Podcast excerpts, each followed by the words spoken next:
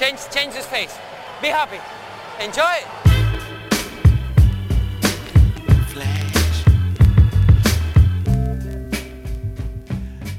Está começando mais um episódio do podcast Dentro do Garrafão, um podcast no qual a gente fala sobre tudo que está rolando no universo da NBA, no universo dos playoffs agora. Meu nome é Matheus Manes e junto comigo está Lucas Patti. Opa, Matheus, toma aí na área, hein?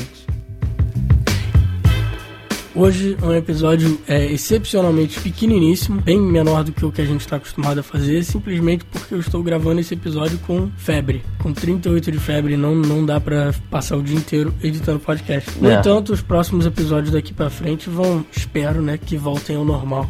Porque se eu ficar com febre durante uma, Uma semana, e meia, Muita derrota. é. Mas, Paty, dos quatro times que vão fazer aí as finais de conferência, final do leste, final do oeste, a gente já tem três garantidos, né? Na- Três garantidos na próxima fase. Só um jogo que é só um confronto que ainda não foi decidido, né? É, já temos aí Cleveland versus Atlanta, né? E no outro lado vai ter Gold State Warriors, que ganhou ontem, que vai jogar aí o, contra o vencedor de Houston Rockets e Los Angeles Clippers, que é a única série que foi a sete jogos. Única série que foi sete jogos, né? E que era pra ser a série mais rápida, né? Que o Clippers É. começou ganhando, abriu 3 a 1 pra cima do Houston, contra um time pouco inspirado, time que é, a gente esperava bem mais, né? A gente falou no outro episódio como o Houston perdeu pra um time sem Chris Paul em casa. A gente achava que é, provavelmente o Houston vai dançar mesmo no 4 a 1 Não, e perdendo jogos, tipo, vexame, né? 120 e tanto a 90 e tanto. É. Tava feio. Sim, foram dois, duas surras que tomaram. É, Mas mesmo assim, voltaram, empataram a série e estão indo pro jogo 7 agora, né? é. Nesse último jogo foi o Clippers quem desistiu, né, do jogo. O Clippers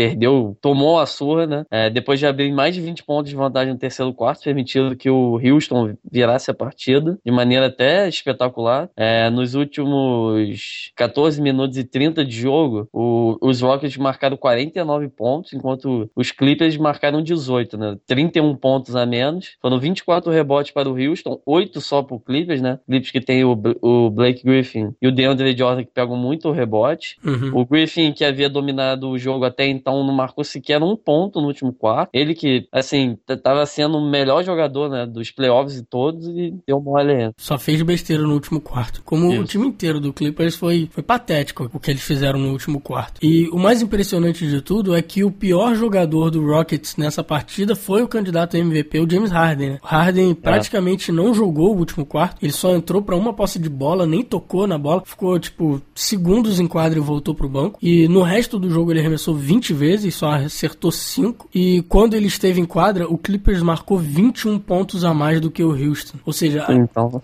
um saldo muito negativo com o Harden em quadra. E aliás, ele e o Terrence Jones foram os dois únicos jogadores do Houston com saldo negativo, mas o Jones teve um saldo de menos um. Harden, Menos então, mal, de né? menos 21. Então, o Harden realmente foi um problema enquanto ele esteve em quadra pro time, né? por isso que ele jogou bem menos, não tava bem mesmo, então... Não, e, e é muito respeito. Tem que, pô, ad- é, admirar, né, o que o Kevin McHale fez, que botou o Harden no banco e falou, não, você não vai voltar, porque o time que tá É, em quadra é o time que tá, tá fazendo o jogo voltar, né? A movimentação de bola do time foi melhor, a defesa do Houston melhorou muito com a equipe que tava em quadra no último quarto, que foi Dwight Howard, Josh Smith, Trevor Ariza, Corey Brewer, que foi talvez a principal peça desse time, né? E o Jason Terry. No último quarto, quem tava liderando a equipe mesmo era o Josh Smith, né? Mas Corey Brewer foi o cara que deu, vamos dizer, o gás pra equipe depois que ele entrou no, no final do terceiro quarto. Bem, o, o Los Angeles arremessou só 18,2% no, nesse quarto e a porcentagem mais baixa de arremessos convertidos nos playoffs da NBA nos últimos 20 anos. Ou seja, foi, Complicado. foi historicamente patético o que o Clippers fez, né? O time largou o jogo mesmo, tacava qualquer bola. Só uma coisa, o Dwight, hein? 20 pontos, 21 rebotes, impressionante. E a defesa dele foi fantástica nesse último quarto, principalmente pra cima do Blake Griffin. O Blake Griffin não conseguia fazer nada com o Dwight marcando ele. Daí complica, né? O principal jogador não jogando, então. Bem, no leste, o Cleveland ab- absolutamente dominou o sexto jogo da série, mesmo com o Curry machucado e sem o Kevin Love, né? Sem o Varejão também, né? Claro. É, Chicago só converteu 37,5% dos seus arremessos. O Cleveland pegou 21 rebotes a mais do que a equipe de Tom Thibodeau, ficou 53 a 32. E falando em técnico do Bulls, já falamos muito durante a temporada dos rumores, que a diretoria do Chicago não tá feliz, né, com o trabalho do Timbaldo, e uma lavada em casa para o Cleveland sem os seus dois de seus três principais jogadores pode ser a gota d'água, né? Só uma coisa que eu acho que a gente nem falou no outro episódio, que também me chamaram a atenção, que devia Foi. ter falado, e é um negócio que até tava anotado na pauta, eu acho que a gente só não lembrou de falar, que o Kyrie, até que ele não tem jogado bem nessa série, mas porque ele passou a série inteira jogando meio capenga, né? Ele é. jogando machucado. Então, é impressionante realmente como o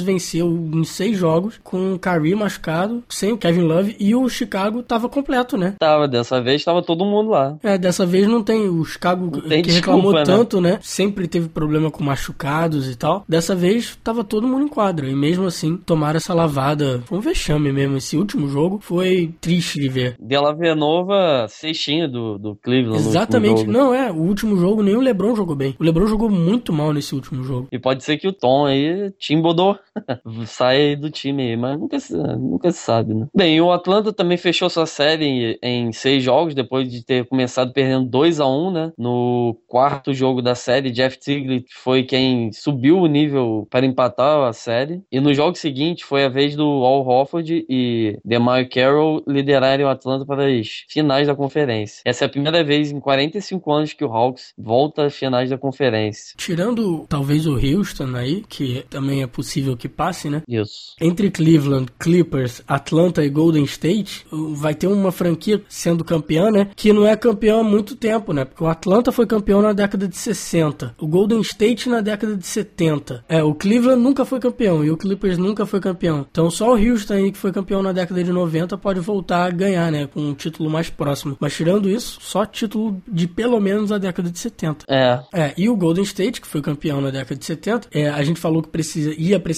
fazer ajustes para voltar a vencer na sua série, né? E não só fez os ajustes corretos, mas também viu o Memphis não ter mais resposta para os ajustes feitos, né? O Tony Allen, que havia, havia sido um dos jogadores mais importantes do Memphis na marcação, perdeu um jogo e nos outros dois jogou 15 e 5 minutos, ou seja, praticamente não jogou. E quando jogou, ele estava sendo marcado pelo Andrew Bogut. Eu fiquei impressionado quando eu vi isso. O, o Bogut, que é um pivô marcando o ala deles, porque realmente o Tony Allen é péssimo de arremesso de fora, então o Bogut simplesmente ignorava o Tony Allen e só, só fazia. Entrava, é, né? só quando a bola era pro Mark Gasol ou pro Zach Randolph, ele só ia de dupla marcação em um dos dois. Então ele que ele era meio que o Coringa ali e praticamente ignorava o Tony Allen. É, ele pagava os chutes de longe, como não caía, o cara ia para dentro. Para dentro ele se ferrava. Então é realmente uma muito inteligente do Steve Kerr ter feito isso e depois o Memphis não sabia mais o que fazer e sem o Tony Allen também, sem o Tony Allen estar tá jogando, tiveram muita dificuldade para manter, vamos dizer, para apagar o fogo de Stephen Curry que nos últimos jogos tem arremessado muito. Inclusive no jogo de é. ontem, o cara tava fazendo tudo quanto é bola de três. Até onde eu vi, eu não, eu não cheguei a ver até. Ah, não, acho que eu vi até o finalzinho, sim. Ele tava com 8 bolas de 11 de 3. Stephen Curry fez 8 de 13. Então. 3 pontos. 24 pontos aí. Sensacional. E no Foi. final da série, o Stephen Curry fez mais bola de 3 do que o Memphis. Então. O time inteiro do Memphis. Ou seja, não tem jeito. A bola de 3 faz muita diferença.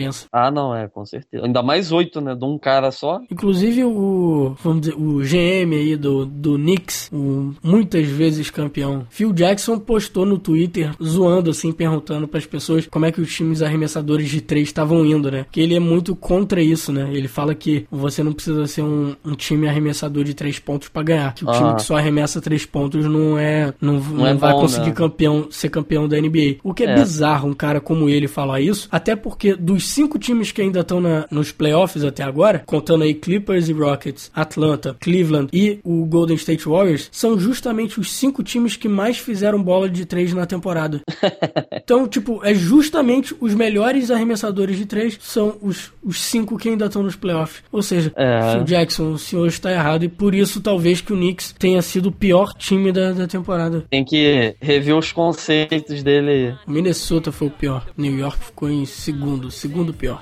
É. E o Golden State volta às finais de conferência pela primeira vez desde 1976. É, faz um tempo aí. É, e só mais uma coisinha aí, pode, a gente pode ter um, assim, pode ter Leandrinho na final aí, né? Mais um brasileiro na final. Pode ser, pode ser mais um brasileiro campeão até. Varejão pode ser campeão, mas sem jogar a temporada, né? Só o iníciozinho. É. Com isso, a gente termina esse curtíssimo episódio do Dentro do Garrafão hoje. Vocês me perdoem, mas eu não tenho controle sobre a minha temperatura corporal nesse momento. No próximo episódio eu volto Melhor esperamos. Pra gente poder comentar à vontade sobre as finais de conferência. Acompanhe a gente pelo Facebook também, tem todo dia tá rolando alguma coisa lá. Se quiser entrar em contato com a gente, pode deixar um comentário em dentro garrafão.com.br ou então mande um e-mail para contato arroba dentro garrafão.com.br. Show, Paty. Show.